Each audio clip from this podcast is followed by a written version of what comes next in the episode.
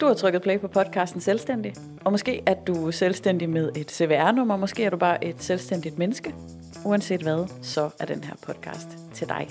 Hvis du, når du har hørt den her episode, sidder tilbage med en følelse af at ikke at være alene med alt det, du går og sysler med i hverdagen, måske har hygget dig lidt, og måske endda også lært noget, så er vores mission accomplished. Jeg hedder Sisse, og jeg arbejder med kommunikation og formidling og salg hos en tech-virksomhed, som laver kryptovaluta blandt andet. Så jeg nørder rundt i sådan noget med finansielle og økonomiske systemer, og jeg elsker det. Jeg hedder Rikke, jeg er grafisk designer og coach. Jeg hjælper solo-selvstændige med deres mindset og branding, så de kan gøre verden til et bedre sted igennem deres virksomhed. Læn dig tilbage og glæd dig til en time, hvor vi lige er selvstændige sammen. Hello, hello, hello. Så skal der altså bare tales værdier. Og hvis du spørger mig, så er værdier jo noget af det vigtigste, vi overhovedet kan snakke om. Fordi værdier er ligesom fundamentet for hele vores liv. Og det er vores værdier, der ligesom afgør de valg, vi tager. Og hvis du bare har hørt mig snakke en enkelt gang eller to før, så vil du vide, at jeg går ret meget op i det der med, hvordan vi bruger vores liv. Og kunne kigge tilbage på mit liv den dag, jeg skal dø, og tænke sådan, yes, girl, I did it. I did it my way. Jeg tog de valg, jeg havde brug for at tage. Jeg brugte min tid på det, jeg havde brug for at bruge min tid på. I wouldn't change a thing. Og for at du kan gøre det, bliver du nødt til at være freaking aligned med dine værdier. Fordi når du kender dine værdier, så er det også nemmere at tage valg efter dem, og dermed leve dit liv efter de valg, du så tager. Og i den her episode, der giver Tina sådan helt konkrete tips til, hvordan finder du dine værdier, hvordan laver du regler for dem, hvordan lever du dit liv efter dem. You know, how to do it one on one. Og der skulle gået Jytte Vigelsø i den. Jeg så lige mit snit til at få en ekspert på sagen. Jeg tror aldrig nogensinde, at jeg har øh, delt så øh, live i, hvad der sådan sker og er af følelser og tanker i mit liv som øhm, jeg gjorde her, og jeg fik virkelig en aha-oplevelse, og det har været ret Jeg har lige siddet der, og, du taler jo med Rikke, der lige har redigeret episoden færdig, så jeg kunne lave en lav lille intro til dig. Og øh, det var helt sådan terapeutisk igen at høre det, vi snakkede om. So get ready, it's raw and it's deep and it's honest. Just how we like it. Så det eneste, jeg har tilbage at sige, det er uh, like and subscribe og alt det der. Ej, det kan man slet ikke ind på en podcast. Men du kan følge så hvis du har lyst til det, vil det være labert. Og så vil jeg så gerne lige have lov til at sige tusind, tusind, tusind tak til dem, der delte, at de lyttede til podcasten i sidste uge. Tak! Oh, det betyder meget. You have no idea. Og nu synes jeg bare, at du skal læne dig tilbage og øh, slå lyttelapper og nu, ikke? Jeg ved ikke, jeg har blevet ret gammel åbenbart, siden jeg siger sådan noget til dig. Ja, det jeg prøver på at sige, det er øh, god fornøjelse. Den her, den er god. Så Take it away. Bye! Hej Tina. Hej Rikke. Så er vi altså bare i gang, og jeg er simpelthen så glad for, at du vil være med. Jeg øh, har mødt dig i forbindelse med min øh, coachuddannelse, og første gang jeg så dig, der blev jeg en lille smule forelsket, fordi at du havde nemlig en helt lyserød kjole på, samme nuance af, af lyserøde leggings, og igen ført ned til skoene. Og jeg tænkte, hende der, hun kan noget. Og lige meget hvad hun sælger, så skal jeg bare have det. Og så åbnede du munden, og så var det lige så genialt, det der kom ud af munden. Så derfor blev jeg nødt til at høre, om du ville være med. Så tusind tak for det. Tak for øh, den øh, fine, fine introduktion. Og øh, jeg glæder mig simpelthen så meget til at dele ud af et emne, som jeg holder virkelig, virkelig, virkelig meget af. Og har du lyst til at lige at lave sådan en hurtig, lækker introduktion af dig selv? Ja, det vil jeg virkelig gerne. Øh, jeg hedder Tina Kåre. Jeg bor i København. Jeg er oprindeligt uddannet jurist, og øh, så på et eller andet tidspunkt, så kunne jeg virkelig mærke, at der var noget andet, der kaldte. Og, øh, og det fik mig til Sofia Mannings coachuddannelse. Og undervejs på den coachuddannelse, så sagde jeg mit job op, og så besluttede jeg mig i virkeligheden også for aldrig at tage hjem fra Sofia Manning. Så i dag så underviser jeg på kursuddannelsen i værdier, og øh, jeg står for vores seks ugers erhvervsrettede kursus for ledige, coaching og konflikthåndtering, hvor jeg også underviser på. Så er jeg på vores master, så har jeg øh, min egen virksomhed, hvor jeg coacher, og så er jeg jo stadigvæk jurist, så jeg underviser også stadigvæk på universitetet, Københavns Universitet i jura. Det var meget hurtigt. altså, det kan jeg også huske, da, var, du uh, fortalte det der, hvor jeg tænkte, damn girl, what a multi-human. jeg er vild med det. Um, men jeg synes netop, nu sagde du også lige selv, at, at værdier, at det er jo det, som vi skal snakke om i dag. Og jeg tænker, kan vi starte sådan helt ned på jorden, konkret, hvad er en værdi? Ja. Der er, altså hvis du googler værdi, så kommer der ikke sådan en fast formel på det. Men i den proces, vi underviser i hos Sofia Manninger, som er min proces, der er en værdi en positiv følelse. Og det er simpelthen fordi, at værdierne, det er det, der driver os i livet. Det er værdierne, der gør, at vi træffer de beslutninger, vi gør, at vi lader være med at træffe nogle beslutninger. Det er dem, der driver os, når vi skal øh, øh, altså, øh, øh foretage handlinger, når vi bruger vores penge, når vi planlægger vores uge. Og, øh, og derfor så er det også altid positive følelser, fordi der er ikke nogen mennesker, der går ud i ugen og tænker, i den her uge, der tror jeg virkelig, jeg vil prøve at få noget mellemtilfredshed, eller i den her uge, der tænker jeg virkelig, jeg skal prøve at opnå en smerte, eller blive stresset. Det kan godt være, at vores værdier leder os til stress, mellemtilfredshed, en smerte, men vi kommer vi går altid ud i livet og prøver at opnå noget positivt. Sådan er vi simpelthen som mennesker. Og hvad gjorde, at du begyndte at interessere dig for værdier? Det gjorde, at da jeg var på coachuddannelsen, jeg havde aldrig interesseret mig for, øh, for værdier. Altså jeg var helt sikker på, at jeg havde en værdi, der hed retfærdighed. Jeg troede også, at jeg havde en, der hed kærlighed, fordi sådan er man vel som menneske. Øhm, og da jeg så kom på coachuddannelsen og opdagede, hvad det var for nogle altså værdier, jeg sådan reelt levede efter, og hvad for nogle værdier, jeg havde behov for, for at støtte mig derhen, hvor jeg gerne ville være, så gjorde det en, altså en kæmpe forskel i mit liv. Og jeg er helt, helt sikker på, at, at værdiarbejdet er det, der gjorde, at jeg mødte min kæreste.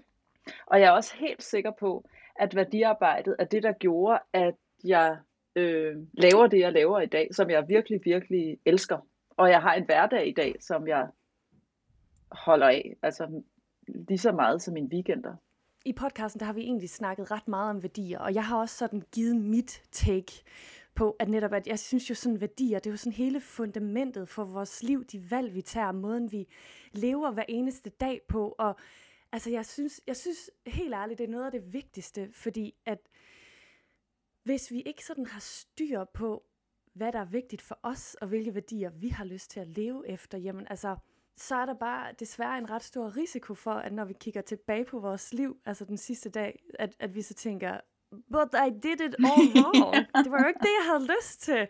Det var, altså, jeg ved i hvert fald selv, jeg har været igennem en proces, hvor at jeg kom til at leve efter, hvad alle andre synes, jeg skulle, og samfundet og alt det der jazz, som der desværre er rigtig yeah. mange, der kan sige, yes, me too, mm. til.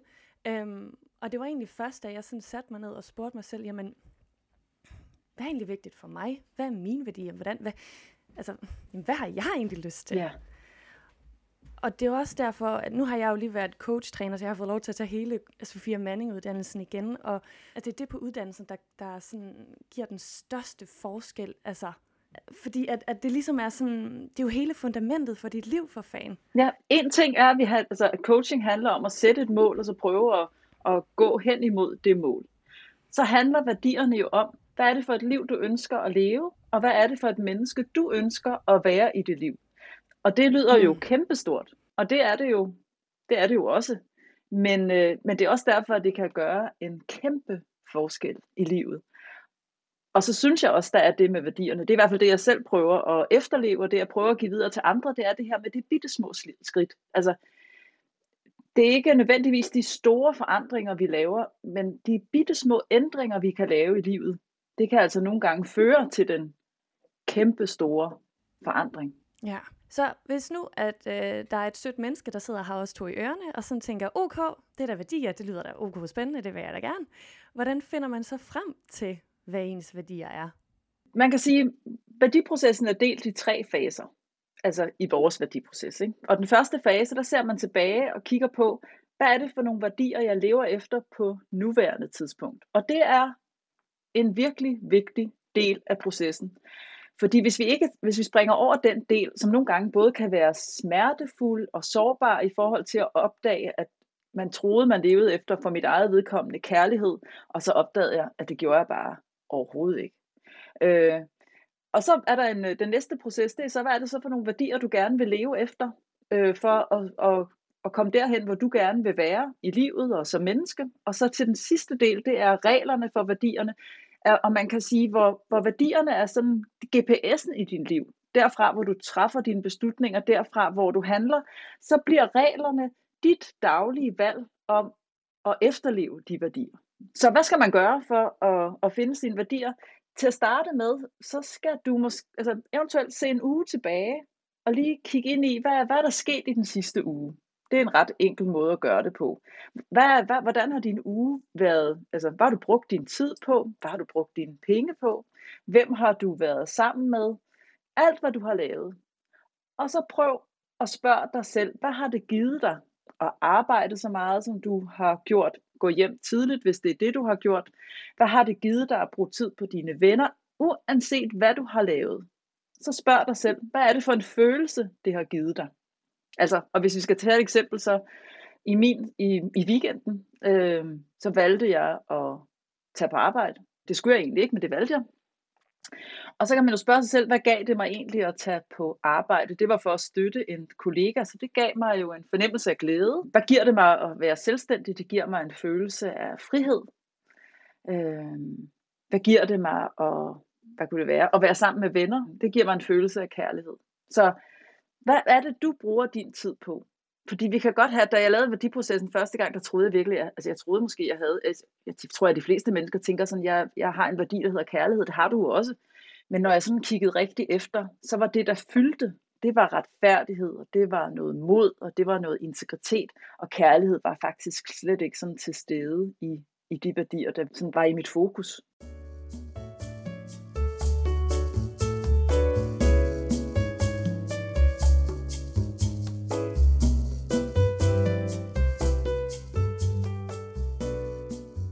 Lærte på uddannelsen, det var jo meget sådan netop, man sad over for et menneske, og, og så fortal, altså, man sad over for en coach, og så fortalte man ligesom, gennemgik sin uge, og, sådan, og hvor jeg sådan tænker, hvis man ikke lige har en coach, så bruger jeg i hvert fald det, at jeg skriver. Mm. Altså fordi, at så, så bliver det også så dejligt uh, håndgribeligt, det der med, at, at der sådan så står på et papir, og jeg så kan gennemgå de der valg, jeg tog. Ja. Altså gennemgå, jamen hvad gav det mig? Hvad gav ja. det mig? For det bliver, så bliver det lidt overskueligt, fordi at det ellers, det er en coach jo kan, det der med at holde styr på dine tanker, som du ja. kaster op, og så griber de dem, ja. og sætter dem i nogle kasser. Ja.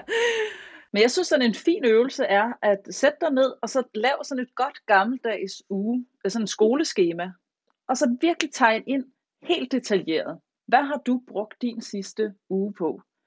Og så prøv at se, okay, hvad er det egentlig, der har drevet dig? Og så tænk tilbage til, hvad for nogle, er, er der beslutninger, du har truffet? Eller hvad er den sidste store beslutning, du traf? Hvad var det, der drev dig i den beslutning? Eller var der en beslutning, som du ikke har truffet? Hvad er det, der ligger til grund for det? Altså, det er jo også et valg, ikke at træffe et valg. Mm-hmm. Øhm, fordi det kan, jo, det kan jo være lige så betydningsfuldt. Hvad er det, der gør, at man ikke tør, tør træffe det valg, der ligger og venter? Ja. I hear you. I hear you. Og det var så sjovt, fordi da det var, jeg gik igennem den der, fordi jeg tænkte jo også, og fordi jeg havde været til en coach, der havde gjort det ved mig, så jeg var sådan, mm. I got you. Yeah, yeah. This is easy. Yeah, yeah. Og hvor jeg også bare var sådan, det, det er sådan den vildeste sådan uh, in denial, uh, uh, altså bullshit. Uh, ja, den yeah. pointer virkelig det ud, fordi at, netop som du siger, også hvilke valg har du ikke taget? Ja. Fordi det har, uh. Ja, eller se tilbage på, jeg synes altid, sådan nogle, altså højtiderne kan også være sådan, øh, være sådan et meget, øh, sådan, kan, kan give et godt billede af det, sådan, altså i julen, i nytåret, hvad, altså hvad, gør du det, som andre forventer af dig sådan i ferier, eller gør du det, så hvad, hvad vil du egentlig? Hvad er det, du har lyst til? Hvad er det, du har brug for? Tager du konflikten, mm. eller, eller putter du sådan lidt glimmer på? Hvad er det, der driver dig i det? Og det er altså sjældent, uanset hvor meget, inklusive mig selv, altså hvor meget man arbejder med sine værdier, synes jeg altid, der kommer en, at der ligger en lille overraskelse og venter. Altså, at man bliver, bliver opdager sådan, åh, oh, det var ikke det, jeg havde regnet med. det er jo fint. ja. Hvordan bruger du dine værdier i din hverdag? Jeg, øh, altså jeg, jeg har altid øh, en værdi, som øh, jeg har fokus på. Og lige nu, mm. så er det tydelighed, og det kan lytterne jo så selv tage stilling til, om de egentlig synes, hvordan de synes, det går på det. Øh, og det er jo tydeligt i forhold til de mennesker, jeg er sammen med. Det er tydelighed i forhold til at kommunikere sådan klart og tydeligt. Det er også tydelighed i forhold til, altså i konflikter, altså virkelig at øve mig på at sige, hvad er det, jeg vil være med til, og hvad vil jeg ikke være med til. Så det er, det er tydelighed i mange af livets forhold. Og så går jeg sådan og, og øver mig lidt på det. Øh, leger lidt med det i øvrigt. Og, sådan, og hele tiden bliver opmærksom på, puha, der var jeg ikke tydelig, eller den situation, den har jeg egentlig ikke tænkt på, men der skal jeg egentlig også øve mig i at blive tydeligere. Så jeg har sådan en værdi af gangen, som jeg øver mig på. Og så har jeg, altså jeg har hele tiden, eller altid, øh, fem værdier, som jeg har fokus på, men jeg har sådan hovedsageligt fokus på en af gangen. Ja, for sidst, at vi to vi så hinanden, der kan jeg nemlig huske, at der tror jeg, jeg tror, du sagde, at det var leg, eller sådan noget. Kan Nydelse. Det har det sikkert ja. været? Ja. ja. Lige præcis. Men det er fordi, altså, apropos at være tydelig, så bliver det måske alligevel nu lidt utydeligt. det er fordi, at jeg lavede, vi så hinanden i december, og jeg lavede ja. nye værdier i, øh, imellem, det gør jeg næsten altid mellem jul og nytår, der tager jeg i hvert fald sådan et ordentligt øh, nytårscheck-in med mine værdier. Og øh, så har jeg, altså på det tidspunkt havde jeg haft de samme værdier i lang tid, og der gik jeg så altid sådan og havde en værdi, som jeg, som jeg legede lidt med. Altså for, og, og på det tidspunkt var det så, og det var det i lang tid, nydelse. Og så prøvede jeg virkelig at lægge nydelse ind i alting. Så øh, mm. jeg var også, øh, jeg har sådan øvet mig i at, at løbe i lang tid. Det, det, det er bare ikke, det, er, det egner jeg mig i virkeligheden overhovedet ikke til. Men, så når jeg alligevel kom ud på den her løbetur, som jeg altid synes er hård og sådan lidt tung, og min, på en eller anden måde min ben skruet forkert på, ikke? altså så virkelig prøve at nyde den. Læg mærke til alt det, der er nydelse, at jeg er kommet afsted, at jeg kan bevæge mig, øh, nyde sådan vinden, altså jeg har været ude i dag, altså det er jo sådan varmen fra solen, og, og luften er helt sprød, og nyde sådan øh, træerne, der forandrer sig, menneskene omkring mig, så virkelig lægge mærke til alt det, jeg kan nyde. Øh, mm. Og når jeg er sammen med andre mennesker, så virkelig prøve at nyde samværet. Altså det, altså det er ikke fordi, at alternativet er, så nyder jeg det ikke. Øh, men det er i virkeligheden også sådan en, en mindful øvelse i forhold til virkelig at få det bedste ud af det, jeg laver hele tiden. Og så, og så, og så gør jeg det jo ikke hele tiden. Altså, bevares. men, men, men det kan gøre en kæmpe forskel. Altså også at gå ind i noget, som jeg egentlig måske ikke havde lyst til. Og så tænke, okay, men hvordan skal jeg komme til at nyde det her på den allerfineste måde? Hvad skal der til af mig? Fordi det er helt mit valg, hvad jeg vil have ud, hvad jeg vil have ud af den situation. Ikke? Så hvad skal der til, for at jeg virkelig kan nyde det? Og så prøver jeg at lege med det, så bliver det meste meget sjovt. Så det, det, sådan, det, sådan har jeg hele tiden værdier, jeg går og, og, og, og leger med. Men nu er tydelighed stadigvæk ret ny for mig, så lige nu der er det bare det. Ja. Jeg, jeg kan faktisk meget godt lide, fordi jeg blev nemlig inspireret af, at, at du havde skiftet sådan en fokusværdi, mm. fordi at, jeg synes, det giver... Øhm, Altså, jeg, jeg elsker sådan at se mit eget liv som en film, og så når du ved at gøre tingene sådan lidt ekstra, og når jeg sådan, du ved, så hvis jeg lytter til noget musik, at jeg sådan tænker, soundtrack of my life, og sådan, og der kan jeg bare godt lide det der, det er sådan lidt et ekstra krydderi, at så lige den her sæson, den her sæson ja. af Rikkes liv, handler om tydelighed. Mm. Så jeg synes bare, det var ret spændende, det der med, at man kan sådan gå og have det, altså have det lidt med sig selv, at sådan, ej, nu, ja. nyt krydderi, ja ja. kan vide, kan vide, hvad tydelighed er, ja. i, eller hvad jeg kan få ud af tydelighed i mit liv. Eller, sådan, ja, eller ja. vildskab, eller eventyr, mm. eller balance, eller hvad, hvad enten man nu har behov for. Ja, for jeg synes, det er sådan en måde at blive ved med at være nysgerrig på sig selv, mm. eller sådan lege lidt med det, ikke? Jo, og det er der, jeg også synes, forandringer kan blive, eller det med at arbejde med selvudvikling, og nogle gange kan det være så, så hårdt og lidt tungt, synes jeg. Men på den her måde, der kan du i virkeligheden bare gå og eksperimentere og lege lidt, og det kan altså gøre en kæmpe forskel at blive en, altså opmærksom på alt muligt i dig selv.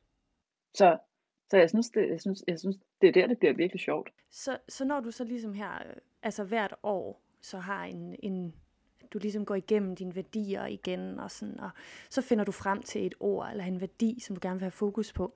Så kan jeg huske på uddannelsen, der, der, der fik vi også at vide det her med at, at sætte nogle regler op for vores værdier. Ja. Altså netop det der med, okay, hvad, nu ved jeg så tydelighed skal være mit, min næste, mm. mit næste fokus. Mm. Hvordan sætter man så regler op for at få tydelighed ind i sit liv? Altså, øh, for det første kan man sige, at vi, vi ser først på de, på de nuværende værdier. Det er bare så vigtigt, for ellers kommer vi til at snyde os selv lidt, når vi skal se på de nye. Og så laver vi nogle nye værdier i forhold til, hvad er det, du gerne vil i det her liv? Hvad har du behov for? Og, og øh, hvad er det for et menneske, du gerne vil være? Og så laver vi regler for værdierne. Og lige i forhold til de der nye værdier, der vil jeg bare gerne lige nævne, at der er nogle gange nogen, næsten altid nogen, alt, altid nogen, som siger, det her med, kan man bare skifte sine værdier ud? Altså er det ikke sådan, at jeg har sådan nogle grundværdier, og de vil bare altid leve i mig? Og til det vil jeg sige, der er ikke noget, der skal skiftes ud, fordi du har jo sådan tusindvis, mange tusindvis af værdier til din rådighed. Så det handler mere om, hvad har du brug for at have fokus på? Og det handler også mere om, at det, altså nu har jeg været sådan, har været sådan arbejdet med, altså en, en sådan helt grundlæggende værdi for mig er også præstation og succes og dygtighed. Og der kan man sige, hvis jeg fokuserer for meget på det, altså så, så, så dræner det mig. Det, jeg bliver meget træt på et eller andet tidspunkt. Så selvom jeg ikke har fokus på præstation og på dygtighed og, øh, og succes, så det er jo ikke sådan, at det forsvinder er ikke sådan, at hvis jeg ikke har fokus på succes, så bliver, øh, så bliver eller på dygtighed, så, så bliver jeg udygtig. Sådan er det ikke. Jeg kan det til overflod. Så derfor så det der med at finde balancen, så man har flest muligt værdier til sin rådighed. Så jeg kan finde roen, eller nu har jeg et eller andet med ro, men sådan inspiration har jeg altså byttet det ud med. Så jeg har noget et andet sted, hvor jeg kan søge hen, som også kan nære mig. Fordi det andet er jeg bare så god til. Og det er jo nogle gange det, der kan give lidt stress og lidt mellemtilfredshed. Nå, så var der de her regler, og som jeg sagde tidligere, så reglerne for værdierne, det er det daglige valg om at leve efter dine værdier. Og, øh, og min, jeg, har, jeg synes altid, at allerede der, hvor du har fået indsigten om, at du, har, du lever efter en værdi, lad det bare være præstation eller succes, og det ikke gavner dig, at det dræner dig, eller du i hvert fald har alt for meget fokus på det, så, så vil du lave en forandring. Altså det, du kan det, du, kan ikke, du har fået en indsigt. Den indsigt kan du ikke slette igen. Så der vil ske en forandring. Det er jeg bare fuldstændig sikker på. Jeg synes, jeg har set igen og igen. Men du kan også lave de her regler, som er det daglige valg om at leve efter dine værdier. Hvis nu du har, øh, for min, øh, hvis nu du har nydelse øh, som din øverste værdi, så kan en regel være, at jeg føler nydelse hver gang jeg øh, drikker min morgenkaffe. Jeg føler nydelse hver gang jeg løber. Øh, jeg føler nydelse hver gang jeg, og så fylder selv ind. Og øh, i forhold til det her med værdierne og regler, så er det bare rigtig vigtigt, at de regler, du laver, det er nogen, altså du kan selv opfylde dem. Fordi ellers, hvis du, hvis du siger, jeg føler nydelse hver gang min kæreste, han øh, giver mig en fodmassage. Det gør han aldrig, men altså, men i princippet, øh, så, øh, så har du uddelegeret muligheden for at føle din værdi til andre. Så det skal være noget, du selv, du kan give dig selv. Anerkendelse er et meget, eller kærlighed kan være et meget godt, anerkendelse kan være et rigtig godt øh, eksempel. Altså, jeg føler anerkendelse hver gang min chef siger, at jeg er dygtig, eller hver gang andre roser mig. Men det er jo ikke sikkert, at det nogensinde sker. Det betyder ikke, at du ikke er dygtig, men, men hvordan kan du så give dig selv den anerkendelse, eller hvordan kan du give den til andre? Øhm, og det fine ved det, synes jeg også er, at her bliver værdierne også noget, som kan give dit liv et helt andet kolorit. Altså, for hvis du føler kærlighed, og nu kan det godt være, at der er nogen derude, der sidder og tænker, ej, nu bliver den for tyk. Men altså, men for eksempel, hvis du føler kærlighed hver gang du smører dine børns madpakker, eller du føler kærlighed hver gang du kører dem til sport, eller noget af det, som nogle gange godt kan være lidt drænende, nu har jeg ikke selv børn, så jeg skal passe på, hvad jeg siger, men, men altså, lægger det ind i de der daglige ting, som vi alligevel skal gøre, og som vi jo ikke vil lade være med at gøre, fordi det, det er alligevel vigtigt for os. Det bliver bare sådan lidt, åh oh, nej, nu skal vi igen til at lave aftensmad eller sådan noget. Men hvis nu, det, hvis nu det bliver en kærlighedshandling, et udtryk for, så du lige minder dig selv om, når du står og laver aftensmad, eller når du smør madpakkerne, eller hvad det nu er, der kan dræne, at, øh, at så er det et udtryk for kærlighed. Så kan det altså ja, give en helt anden kolorit til mm. hverdagen. Så reglerne må gerne være noget nyt, men det må sandelig også være, gerne være, og godt være noget, som du tillægger situationer i din hverdag, noget du gør i din hverdag allerede. For det synes jeg er noget af det allerfineste. Ja, det er faktisk lidt sjovt, fordi jeg har, øh, jeg har også nævnt det en enkelt gang i podcasten før, men det var nemlig sådan en kæmpe aha oplevelse for mig i forhold til det der med, at du kan sagtens gøre præcis, altså præcis den samme handling, men fordi du har altså flyttet to Lego-klodser om op i din hjerne, så er det en helt anden situation, og en helt anden følelse, du får ind i. Fordi for eksempel min kæreste, der har jeg, eller han er faktisk min mand. Ja, det er rigtigt. Ja. Vi er blevet forfremmet begge to. ja, ja, ja. jeg, jeg viser mere min kærlighed fysisk, end han gør. Og mm. jeg er sådan, du elsker at kysse og mm. kramme mm. ham, og han er lidt mere sådan, hold da op, det er meget, var.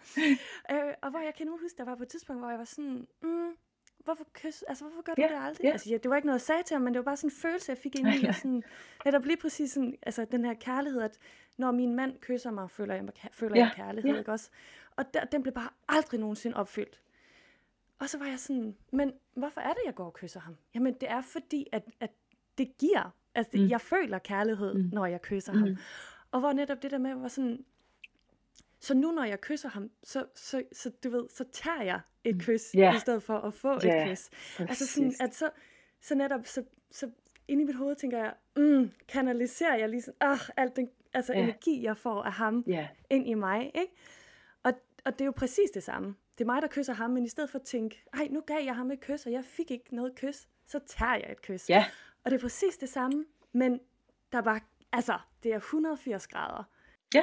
Så det er for eksempel sådan en lille regel, jeg har ja. lavet i mit hoved, som bare har altså ændret alt.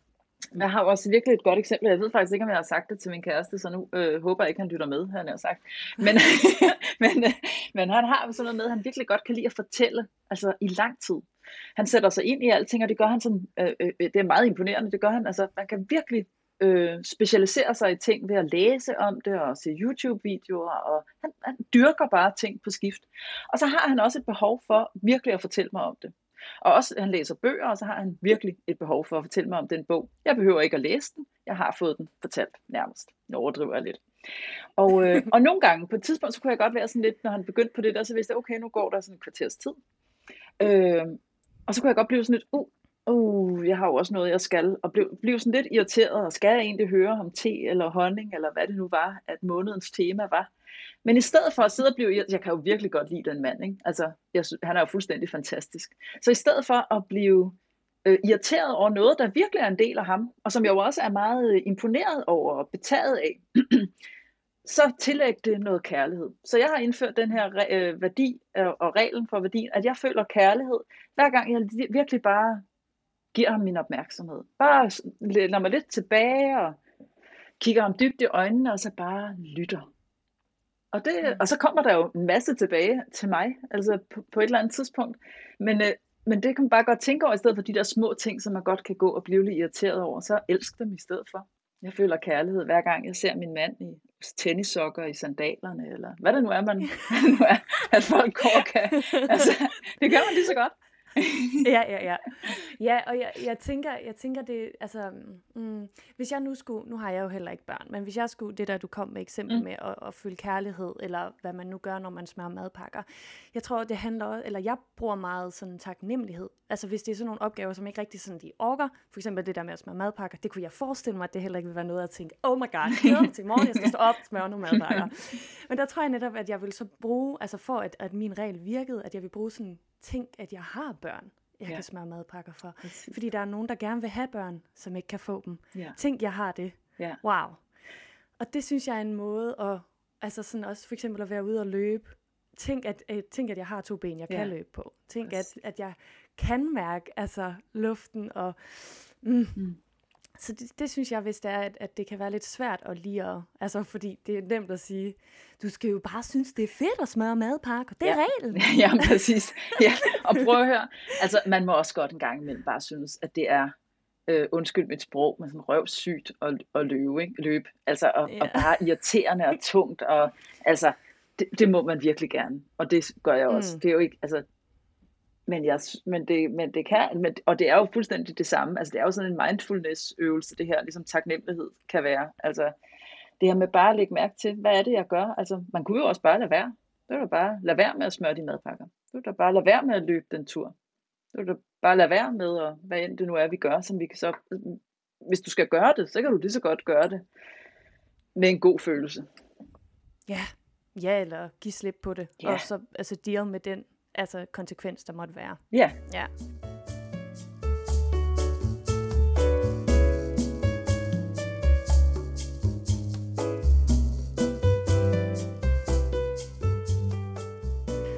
Du var sådan en lille smule inde på det før, det her med, øh, i forhold til, jeg tror du sagde i forhold til anerkendelse og dygtighed og sådan noget, og der kan jeg måske bare lige få min pot lidt op og sige, jeg er nok også en af dem, som har det som værdi.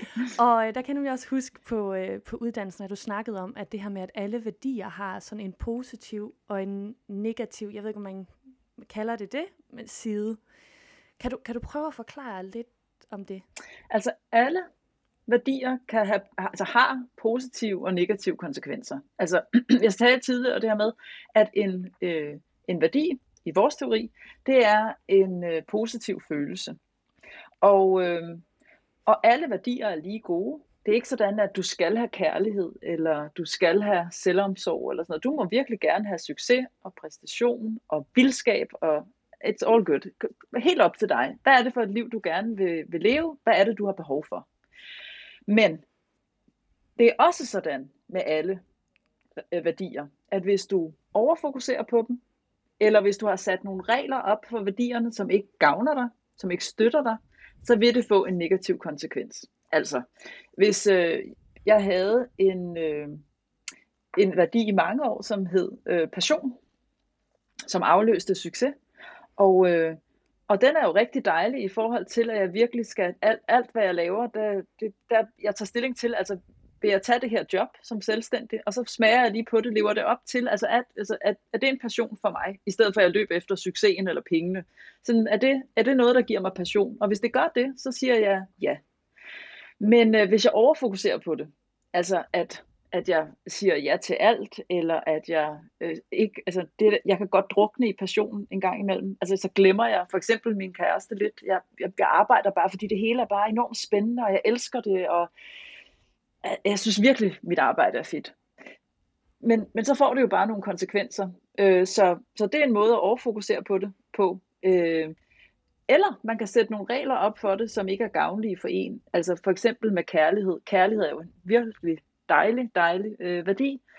Og, øh, men hvis øh, værdierne, øh, hvis du har sat nogle regler op, som hedder, at øh, jeg føler øh, kærlighed hver gang min kæreste kysser mig, eller øh, jeg har sat nogle regler op, der hedder, jeg føler kærlighed hver gang min kæreste kommer med blomster, eller ja, altså, så kan det jo være, at det aldrig sker.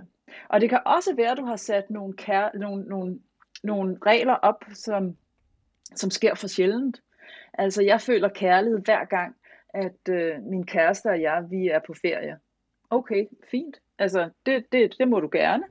Men hvis det nu sker en gang om året, og, og for nogle af os med corona og sådan noget, så har det måske oven i købet ikke lige været den ferie, vi havde regnet med i flere år. Altså, så bliver det lidt sjældent. Så det skal være noget, du kan opfylde nærmest på en daglig basis, og som du er i din egen kontrol.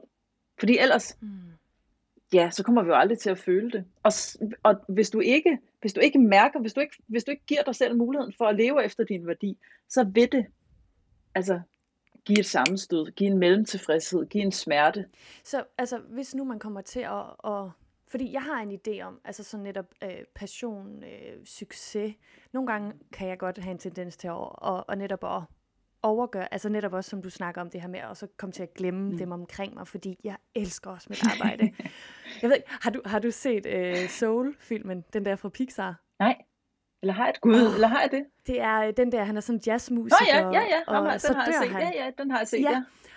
Fordi at han, de beskriver det jo faktisk i den, hvor det er, de snakker om det her med øh, fortabte sjæle og sjæle i flow. Mm. Kan du huske det? Mm. De beskriver jo præcis det der med, når man kommer til at overgøre. Ja. Altså, første gang jeg så den film, jeg græd, og jeg græd, og jeg græd. Fordi det var bare sådan, ja. Det var dig. yes! Ja. Øhm, ja, så hvordan, hvordan, hvad kan man gøre, når man sådan, jamen jeg ved egentlig godt, nogle gange kommer jeg til at, at overgøre det her, som egentlig er vigtigt for mig, men jeg kommer til at overgøre det lidt. Mm.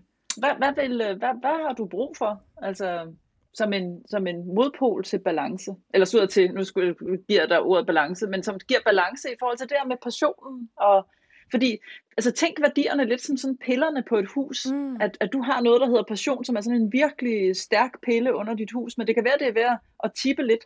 Så hvad skal være over i den anden side, som rent faktisk skal give noget balance? Og, og, fordi det er jo ikke, fordi din passion ikke må være der, det må den jo virkelig. Altså, lucky you. Altså, men, men hvad, skal, hvad, hvad, hvad har du brug for? Jamen, altså nu bevæger vi os lige så stille over i noget andet, som jeg også har preppet dig en lille smule på, for jeg kunne godt tænke mig, som jeg skrev til dig, jeg føler, at vi skal gå Jytte Viggelsen på den, og jeg ved ikke, om du har hørt hjerteflimmer, jo, så du jo, ved, hvad jo, jeg elsker snakker det, om. elsker Godt. det. Yes. Fordi at jeg tænkte, altså, du er min Jytte Viggelsø, så er det sagt. Ej. Og øhm, nemlig nu, hvor du lige siger det, så sag, skrev jeg nemlig til dig, jeg føler, at vi skal dykke ned i den her case, Ja. fordi jeg kunne forestille mig, at der var andre, der kunne se sig selv i den. Fordi nu, hvor du så spørger mig, hvad er modpolen, så vil jeg sige ro. Mm. Nu hørte jeg så lige, du sagde, at du havde noget med værdien ro. Ja. At, ja, hvad skal vi lige få den af banen? Hvad er jeg det kan for ikke, noget? jeg kan ikke, for mig, altså det der er med de her værdier, altså en ting er de nuværende værdier, altså vores, det der bliver de gamle værdier, og så laver vi nogle nye værdier, og der kan ordene nogle gange være så utrolig betydningsfulde.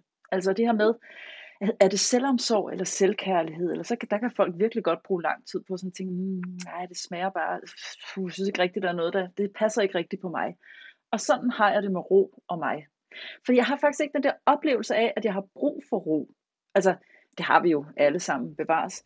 Men ikke som sådan et fokus. Det synes jeg simpelthen bliver for kedeligt. Eller, mm, det har bare, ikke, det har, bare- det har bare ikke lyst til. Det har jeg modstand på. Det kunne være, det kunne være noget helt andet, jeg kunne kigge på der. Men altså, øh, så, så modpolen for mig i forhold til passionen og det her med at, og, og nogle gange falde i gryden med passion, det, det er ikke ro.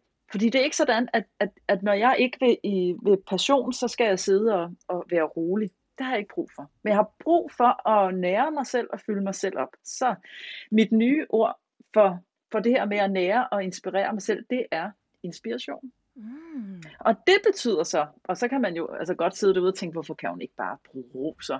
For det betyder jo så, hver gang jeg sidder og læser en bog, hver gang jeg giver mig tid til at inspirere, hver gang jeg går på glyptoteket, eller et eller andet museum, eller øh, hver gang jeg, jeg går i øvrigt, altså, eller også nogle gange, når jeg løber.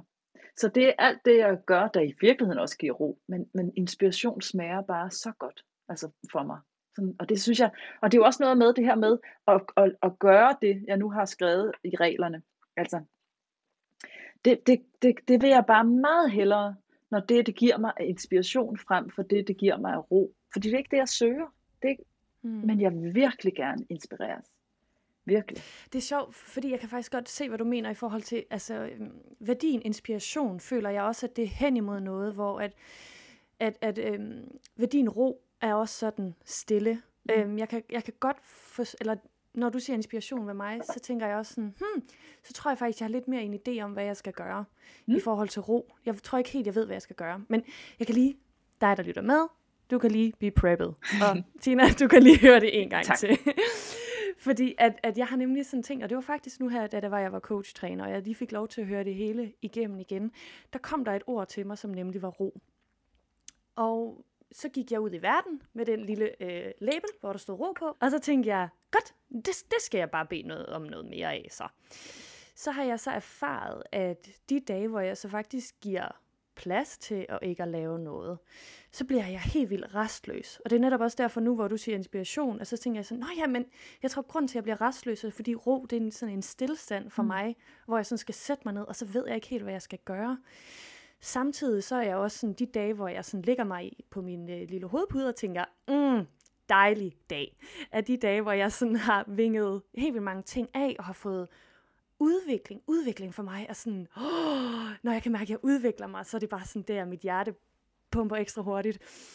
Øhm, ej, nu, nu, nu, kom, nu kommer der jo lige sådan en lille tanke ind nu, hvor du sagde inspiration. Kan vide om udvikling Mm. af min, Mm. din inspiration. Men fortæl lidt mere om der, når du, når du ikke skal være i inspirationsgryden, altså, og, og som en modpol til den. Hvad er, det, hvad er det, du har brug for der? Eller hvad er det for et menneske, du gerne vil være der, hvor, hvor du ikke er inspiration, der driver dig, men hvor du i virkeligheden lader op til inspiration, eller til passionen. Ja, fordi altså, jeg kan også bare fortælle, at, at, altså, hvad det er, der sådan sker, når mm. der jeg kan mærke, altså fordi at, at netop, at, grund til, at, at soulfilmen, det bare lige ramt right in the feels, det er fordi, at, at der er en periode, hvor jeg sådan ligesom bare kører i mega flow, mm. og, og, og, og min virksomhed, og ja, yeah, og uh, uh, uh, uh, og så lige pludselig, så kan der ramme sådan en søndag aften, hvor tårne bare triller ned, mm. og, og jeg bliver overvældet. Mm. Fordi jeg jo netop er kommet til at sige ja til for meget. Mm. Og, men det er fordi, det hele det er noget, jeg vil, og det hele det er noget, der giver mig passion. Og da du lige sagde det, var sådan, ja, ja, ja. Så jeg tror, det er derfor, at jeg sådan har tænkt, når jeg så sidder der med, jeg skal til at sige 11-taller ned ad kinderne, men det, det er vist mere snot, der er ja. men at, at, at, så er det der, hvor sådan, der har jeg bare brug for altså ro, brug for ja. en pause, brug for stop Ja. Altså sådan, det er det, der sker, når jeg kommer derud. Ja. Og hvis du sådan skulle ja. stoppe dig selv lidt før du sidder med 1111 ned af, af ansigtet, ja. Hvad, ja. hvad, er det, hvad er det, der kunne få dig til at gå et andet sted hen? Hvad, hvad er det, du har brug for der? Altså træde ud af det lige lidt før. Ja. Øhm, jeg ved ikke om, om altså ordet grænser var mm. det, der sådan kom ind i mit hoved, men det ved jeg ikke, om det er så meget en værdi. Mm. Hvad vil det give dig at have de her grænser? Jamen, det vil jo netop, altså, altså det vil give mig luft. Mm. Øh, for jeg, jeg tror, det der sker, når jeg kommer derned og med, med tårne ned ad kinderne, at det er fordi, altså ordet, der altid kommer til mig, det er overvældet. Mm. Altså det der med, at jeg er blevet dynget til. Yeah. Så måske netop, at, at, at grænser vil give mig luft. Mm så kan jeg også mærke nu, hvor du sådan sagde det der med, hvad for nogle valg har du ikke taget? og det er jo netop fordi, at grund til, at jeg ikke har taget det valg, er, altså, er, er, er fordi, jeg er bange for at misse mm. nogle altså store muligheder. Ja. Så, så det er jo derfor, jeg ikke har taget det valg, ja. for eksempel. Ja. ja. Og hvad er det, hvad, hvad er det der med, sådan, altså, hvad er, det, hvad er det for en følelse, der sådan skulle støtte dig i forhold til at stoppe op lidt før? Altså lige sætte mm. den der grænse, og ikke altså der, det kan jo også være meget befriende at lige tage en tur på sofaen, ikke? med sådan en parladet marabu og et eller andet, men, men hvis du alligevel skulle sådan støtte dig selv i at, at sætte grænsen lidt før, hvad, hvad for en følelse kunne det være? Øh, jeg får lyst til at sige trust. Mm, tillid. Tillid ja. hedder det på dansk. Ja. ja. Hvad hedder det på dansk? Hvad hedder det på dansk? Altså international. Jeg ja, ved ikke oh. længere. Hvad hedder det? Ja. Well, tillid. I, uh, ja. Ja. Ja. Det tror jeg, fordi at, øh, at det er jo netop det, altså frygten for at sige nej. Altså det ja. er jo netop altså sådan bange for at gå glip af noget, hvor at det modsatte vil være at have tillid, tænker jeg. Ja, og hvis vi så skulle lave en regel for den tillid, hvad kunne en regel for mm. tillid? Hvordan kunne du træffe hvad, det daglige valg om at leve efter tillid? Hvad er det, du skal minde dig selv om, eller gøre, eller give dig selv?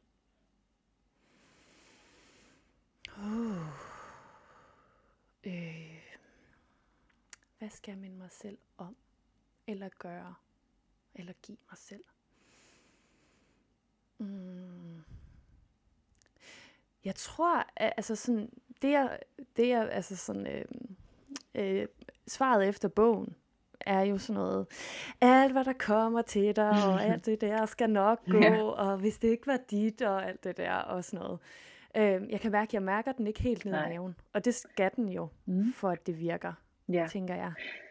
Ja, og nogle gange så skal man også der træffe et valg om at og sådan dagligt minde sig selv om altså tilliden. Altså det er ikke sikkert, det er jo ikke sådan, at, at, at når du introducerer en ny værdi, så er det jo ikke sådan, at du bare mærker den med det samme. Altså da jeg introducerede kærlighed i mit liv, så var det jo ikke sådan, at så gik jeg ud, og så var jeg bare fyldt op med kærlighed. Og det var jeg overhovedet ikke. Altså der skulle jeg jo øve mig i, altså fordi jeg gerne ville have en kæreste, så skulle jeg jo virkelig øve mig i sådan at, at være lidt åben og, imødekommende. Var, føltes det som kærlighed? Nej, det gjorde det bare overhovedet ikke. Men jeg vidste godt, at det var det, der skulle til for ligesom at gå vejen hen imod, at der skulle ske noget andet. Fordi den øh, sådan, strategi, jeg havde brugt indtil da, altså med at sidde oppe i min lejlighed og, og vente på, at der kom en dejlig mand på en hvid hest, det, det, det var i hvert fald ikke. Det, det, det virkede ikke, kan man sige. Så det kan jo godt være noget, du vælger at gøre, som ikke måske lige er sådan uh, mantraet omkring alt, hvad der kommer til mig er godt, eller hvad det var, du sagde. Uh, mm. Men simpelthen noget med at sige, okay, i dag, hvis jeg, skal, hvis jeg skal gå ind i dagen med tillid, hvordan ser det egentlig ud? for mig. Er der noget, jeg lige har brug for at minde mig selv om her til morgen? Ja, ved du hvad, jeg får lyst til at sige, nu hvor du siger de der ting, så øhm, måske så noget med netop, at øh, når jeg sætter grænser, føler jeg, eller jeg føler tillid, når jeg sætter grænser. Ja. Altså, øhm, fordi det er jo lige præcis der, min tillid bliver trigget. Øhm, og netop, altså nu hvor du sagde det der med kærlighed, at det var sådan, det var ikke fordi jeg synes det var fed, men øh, altså det var, det var ligesom vejen derhen. Ja, fordi de der værdier, som vi måske ikke altså, er, sådan, er, er sådan, ligger lige til os. Altså det der med, jeg, jeg er vokset op med at, arbejdsomhed og lave mine ting. Og, så det der med sådan at præstere og succes og sådan noget, det er i virkeligheden sådan forholdsvis nemt for mig. Altså fordi, at, at jeg arbejder ikke? Sådan benhårdt. Det der med kærlighed og sådan være sådan i, i tæt relation med et andet menneske, og, altså, det var bare ikke særlig nemt for mig. Altså, så, så der, er det jo, der er det jo ligesom at træne en muskel. Altså, den skal jo sådan øves og, og trænes øh, jævnligt for at blive stærkere og stærkere. Og så det sidste, så føles det, øh, som, så kan man virkelig mærke kærligheden. Men, men det er altså ikke sådan, at det nødvendigvis sådan bare er noget, der... Sådan, altså fordi man har valgt sådan kærlighed, så er det jo altså ikke sådan, at man tænker, ej, nu kan jeg, det kan jeg bare mærke. Altså, det kan ikke sikkert. I'm sorry. Fordi så var det for nemt, ikke? Altså, så nemt er der ikke noget der. Ja. Nej. Men jeg tænker også, at når man lige så stille begynder at tage nogle små skridt, så opdager du jo også, altså for eksempel, mm, hvis nu, at jeg begyndt fra nu, at, at sætte nogle grænser og sige, jeg har tillid. Mm. Altså, så hver gang, at jeg bliver bekræftet i sådan, gud, det kunne jeg, det kunne jeg, altså man får nogle positive erfaringer. For jeg tror, det er det, der lige nu er, der hunden ligger begravet ved mig, at jeg har ikke øh, haft nogen erfaringer med, mm. at jeg har sagt nej, eller sagt, det skal du lige, øh, det får du om en uge, i stedet for i morgen. Det har jeg ikke prøvet, så derfor har jeg heller ikke nogen positive erfaringer med det. So true, yep. Ja, og det kunne jeg bare måske forestille mig, det kunne være et sted at starte, når man, altså ligesom mig sidder her og tænker, men det er jo ikke rigtigt. Nej. Eller altså sådan, ja. det, med, min mave siger, Åh! Ja. Eller, eller, at, eller det der med, hvis jeg siger nej til en opgave, så kommer der ikke flere. Det er virkelig noget, jeg har tænkt mange gange. Ikke? Og, og hvad hvis det er rigtigt? Altså hvad hvis jeg rent ja. faktisk siger nej til den her opgave, og så viser det sig at være rigtigt? Det exactly. Det, det gør det ikke. Nej, fordi det var nemlig det, og jeg, jeg tænker, at det er sådan en selvstændig ting, og det er jo yeah. også podcasten for selvstændig, den her, så jeg tænker ikke, at jeg er den eneste, der sidder med den her sådan frygt, åh oh, nej, hvad nu hvis jeg siger nej? Ja, men også det der, men okay, så kan du jo vælge at fortsætte, som du har gjort hidtil. Altså, men hvor, hvor fører det der egentlig hen? Altså, så, mm-hmm. så måske er der ikke noget valg, når det kommer til stykket. Og så er det jo igen sådan det der valg, du så skal træffe. Hvilken, hvilken følelse vil du så træffe det valg med? Hvad er det, hvad er det du skal, hvad er det for nogle værdier, du skal sætte op for dig selv, så det gør det nemmere at træffe det valg. Altså, jeg ved ikke om det er på tydelighed, så blev det måske lidt utydeligt, men altså det der med at have nogle værdier, altså se, altså sådan for eksempel tre øh, af de tidligere værdier, og så tre nye, det gør det så utroligt nemt at træffe valg, fordi at øh, jeg havde en kursist, som, øh, som søgte arbejde, og når hun så fik et jobtilbud, så tjekkede hun lige ind med sig selv i forhold til, okay, hvis jeg siger ja til det her job, hvilke værdier lever det så op til? Lever det op til mine gamle værdier, eller lever det rent faktisk op til mine nuværende værdier? Og det gjorde simpelthen, at hun takkede hmm. nej til nogle jobs, og ja til altså noget, der viser sig at blive hendes helt, øh, det helt rigtige job. Fordi det er bare sådan, at hvis du lever efter nogle værdier, der ikke gavner dig, eller lever efter dem på en måde, som ikke gavner dig, så bliver du ved med at gentage de samme fejl igen og igen. Du bliver ved med at, at søge den samme type job, du bliver ved med at få den samme type kæreste, du bliver ved med at ja, indrette din uge, som den hele tiden bare blive enormt nemt at tjekke ind med det der med, okay, det, de valg, jeg træffer nu, de handlinger, jeg foretager, lever de op til mine top 3 værdier? Hvis de gør det, så go. Hvis ikke, så skal du måske overveje mm-hmm. at gøre noget andet. Ja, og det er så sjovt, fordi at øh, altså, jeg, har, jeg kommer altid tilbage til den samme, øh, du ved, øh, 11 på sofaen situation, at jeg er begyndt at sige til mine veninder, når de sådan spørger, hey, hvordan har du det? Og så hvis jeg har sådan trist, at så er jeg begyndt at, at sige, øh, jeg har det ikke så fedt for tiden, for jeg er sådan, alt det, jeg plejer at sige, bare indsæt det en gang til. Ja, jeg presser dig for mange opgaver, men jeg synes også, det er fedt, og så blablabla. Bare, bare det samme, som jeg plejer at sige, sådan har jeg det. Så ved man, ja. altså, kom nu, change ja. it up. Og du ved, altså når at man selv kan høre ja. det, så, så, er det, så er det ved at være lige op over. Altså det er jo også altid sådan en god øh, øh, motivator, det der med, altså man har hørt sig selv sige det samme utrolig mange gange, det har vi jo, det ved jeg ikke, tror jeg, vi alle sammen har prøvet med et eller andet, ikke? så det, til et eller andet tidspunkt, så kan man simpelthen ikke holde det ud mere, og så, så gør man noget andet. Ja. Ja. Oprah, hun siger, uh, and then I got sick and tired of being sick and tired. Det er korrekt. Nogle gange, så skal man bare be sick and tired of being sick and tired, Forstår fordi det. det gør nemlig, at man opdager, gud, jeg har ikke noget valg, fordi mm. jeg er træt af at høre på mig, så nu bliver jeg nødt til at gøre noget. Altså, jeg havde jo en god klient, som, øh, som øh, havde altså, skiftet job, jeg tror, det var otte gange på 10-12 år, og øh, på et eller andet tid, og så, da hun så skulle til at skifte igen, fordi hun sådan tænkte, nu kunne hun bare mærke, at det var ikke, øh, altså nu var det heller ikke sjovt at være der, øh, så, så slog det hende alligevel det der med, at det var sjovt, altså at det var det samme historie, der gentog, gentog sig igen og igen. Fordi det, der gentog sig, det var, at når hun havde været i virksomheden et sådan kortere stykke tid, så viste det sig altid, at der var et eller andet galt med ledelsen. Ikke? Altid sådan en lille smule psykopatagtig, eller der var altid et eller andet. Og det var også lidt pudsigt, at det var alle de steder, hun var, at ledelsen var så, så skør. Øh, og, det der, og så lavede jeg værdiprocessen med hende, og det der jo viste sig var, at hun søgte nogle job, som, altså, som levede op til nogle øh, værdier, som hun levede efter, altså noget succes og præstation. Øh, og de jobs, hun fik, det var noget med et, stort, altså et meget stramt hierarki, og, og det, den, den værdi, der i virkeligheden boede i hende, det var frihed. Så det, det var det samme, der gentog sig hver eneste gang. Så søgte hun et andet job. Så holdt det op.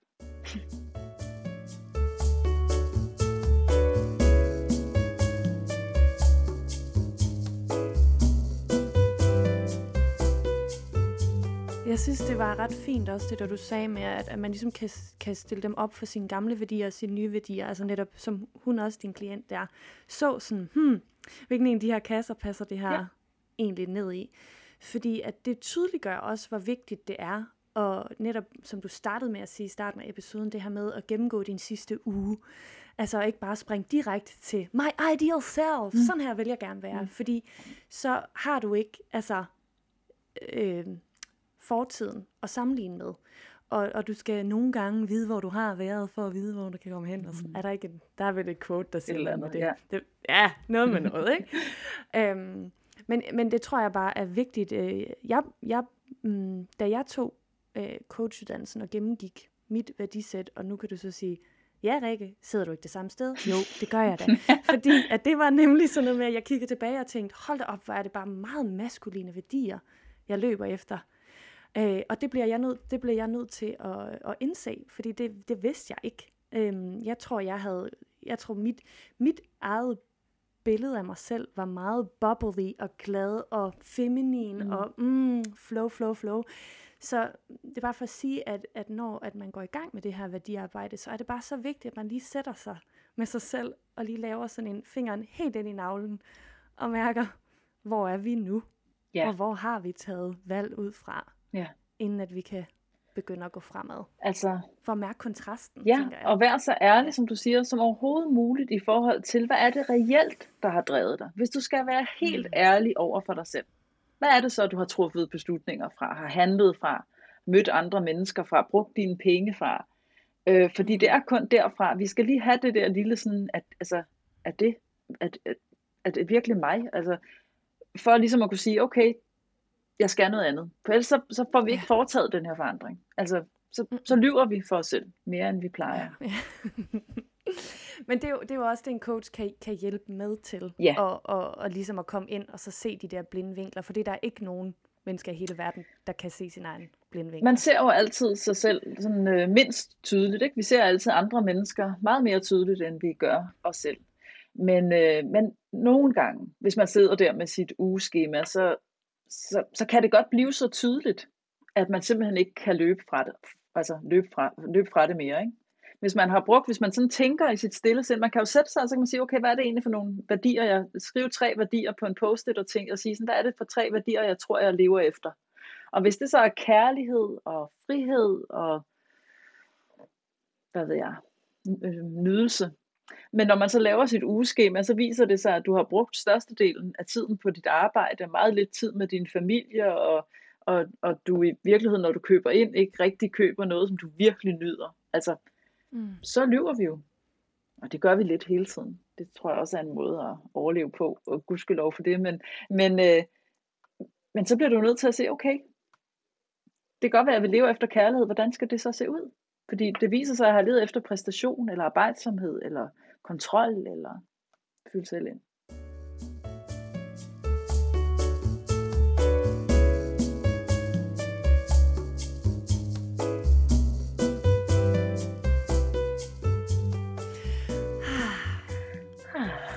Får jeg lyst til, at vi sådan lige skal runde af, og jeg har jo lige preppet dig lidt, og vil høre, om du har lyst til at komme med ud i fremtiden. Ja. Fordi at, at grunden til, at jeg synes, at værdier er så vigtige, som jeg synes, det er netop, øhm, nu ved jeg faktisk ikke, hvor meget du har været inde i min historie. Jeg har jo skrevet en bog, og den begyndte lidt, fordi at jeg havde en meget svær depression.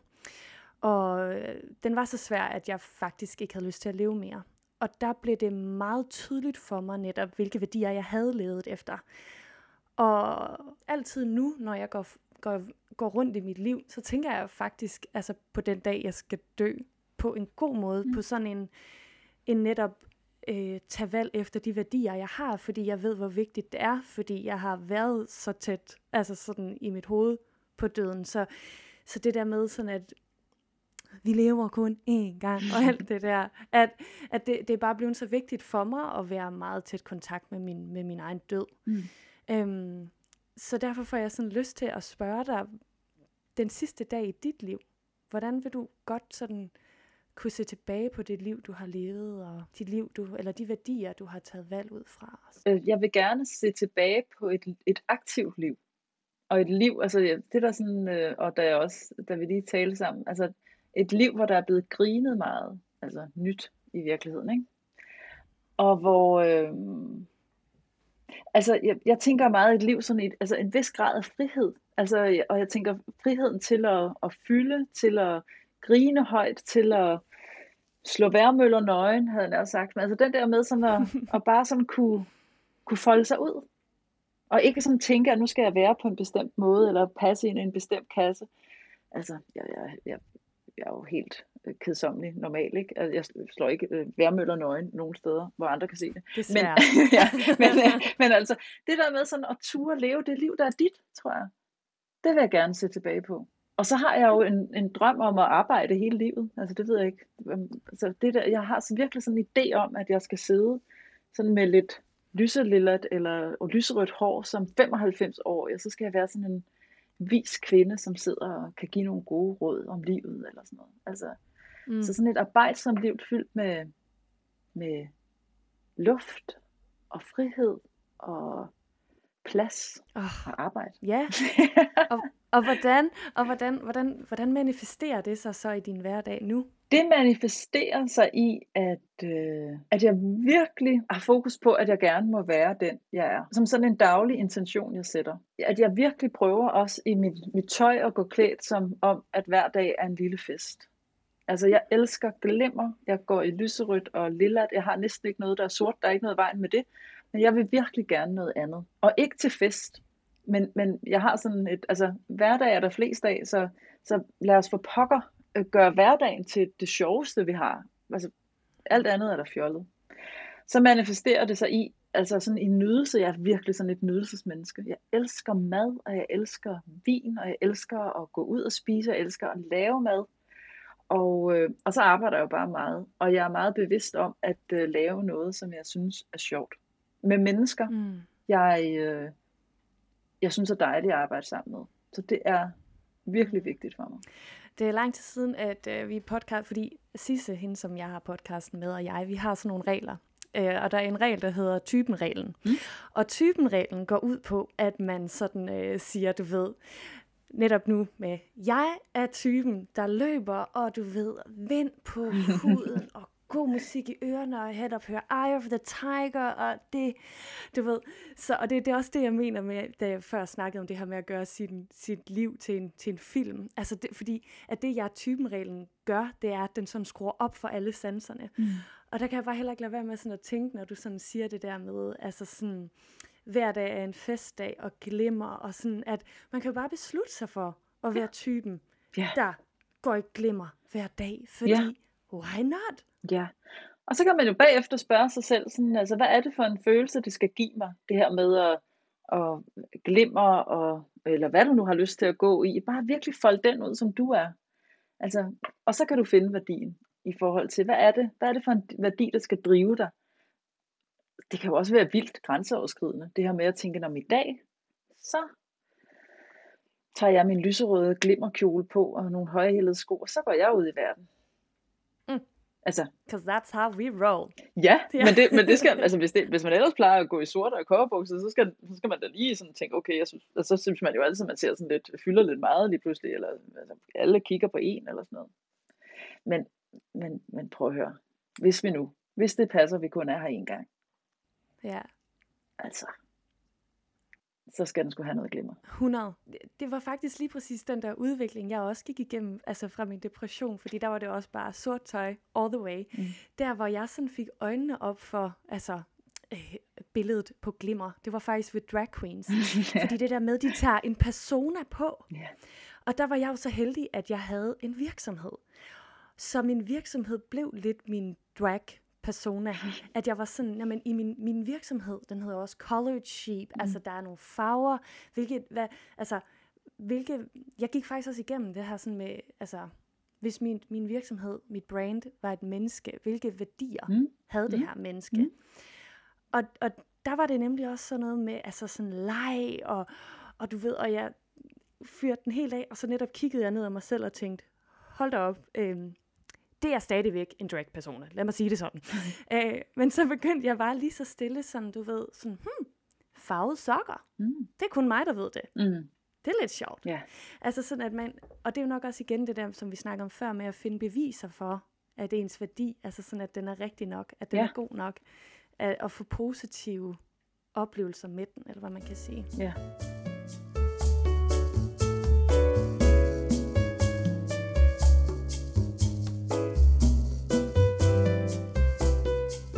Jamen ved du hvad? Tina, så er tiden altså ved at være gået. Nej, det er så ærgerligt. siger. Men altså, lige en sidste ting, jeg virkelig godt kunne tænke mig at sige det, det der med, det der med værdier. Nu har vi snakket meget om det der med, at man kan sætte sig med sig selv, og, man kan, altså, og det kan man sagtens. Man skal bare være godt ærlig, det kan man sagtens. Øh, men det, der også kan være virkelig fedt, er jo, hvis du har en, en kæreste, så, så lav værdier. Altså, tal med din kæreste omkring, hvad for nogle værdier har du, og hvad for nogle har jeg?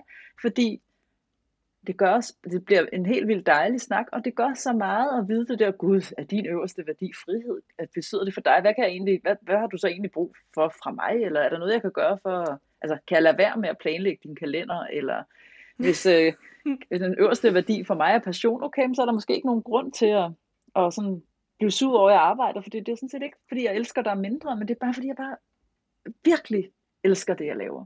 Så det er sådan en, Mm. virkelig utrolig dejlig samtale, man kan have omkring værdier med sine nærmeste. Og det kan give sådan en helt utrolig forståelse for hinanden. Ja, for det der kommer du også ligesom med, med mellemregninger til hinanden, netop som du siger, når jeg arbejder meget.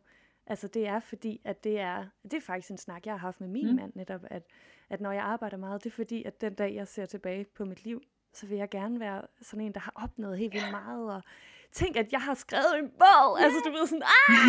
altså det er sådan nogle ting, der gør, at, at, at når jeg kigger tilbage på mit liv, at jeg sådan tænker, holy moly, I did it. Ja, Og, og det der med, at, at han lige har fået den mellemregning, gør også, at han er sådan, huh, netop som du siger, Mm. hun elsker mig ikke mindre, og det er fordi, at det er sådan, hun gerne vil leve sit liv. ja. Eller, ja. Og så, øh, og så bliver man jo hele tiden på sin egen halvdel. Så det er jo ikke sådan noget, så man Mm. kommer ikke dertil, hvor man siger, hvorfor i alverden skal du altid blande dig i, hvor meget jeg arbejder. Det er jo mere den der snak, sådan, prøv at høre, det er virkelig det, der betyder noget for mig, og hvad betyder noget for dig? Og, så man, man er sådan, det bliver bare en dyb, interessant snak, hvor man på en helt naturlig måde har nemmere, synes jeg, ved at holde sig på sin egen banehalvdel, så man ikke går og roder i den anden. ja, også som du siger, at det er jo, det kan kun være en positiv følelse, eller Ja. det kan kun være en positiv ting, så netop at, at det helt naturligt bliver det en meget positiv samtale, Helt der vildt. helt naturligt bliver enormt dyb. Ja. Ja. Tusind tak. Og Ej, så får jeg jo lyst til at sige, at den, det menneske, der lytter med, tænker sikkert, okay, jeg skal have noget mere med Tina. Det bliver oh. jeg simpelthen nødt til. Hvis nu, at øh, de gerne vil have noget mere med dig, hvor skal man så gå hen? Altså, man kan jo tage sig en coachuddannelse hos Sofia Manning, eller man kan komme på coaching og konflikthåndtering hos Sofia Manning, hvis man er ledig. Øh, der finder man mig meget, og ellers så kan man tjekke min hjemmeside på www.tinakåre.com. Så har du også en flot Instagram. Det har jeg da. Gud ja. Sådan noget glemmer ja. jeg jo. Jeg er sådan en helt boomer med det der. Ja, det er rigtigt. Jeg har også en Instagram, så der kan man også finde mig. Altså på de sociale medier hedder jeg bare Tina Kåre. Og der, det tror jeg ikke, at der er andre, der gør. Så det er ret nemt at finde. Og ellers så, som jeg plejer, så sætter jeg også nogle labre links ned i uh, show notes, så det bliver nemt lige, at du kan bare lige hoppe ud, og så scrolle lidt ned, og så tryk, og så kommer du bare ind i Tina-universet. Lækkert.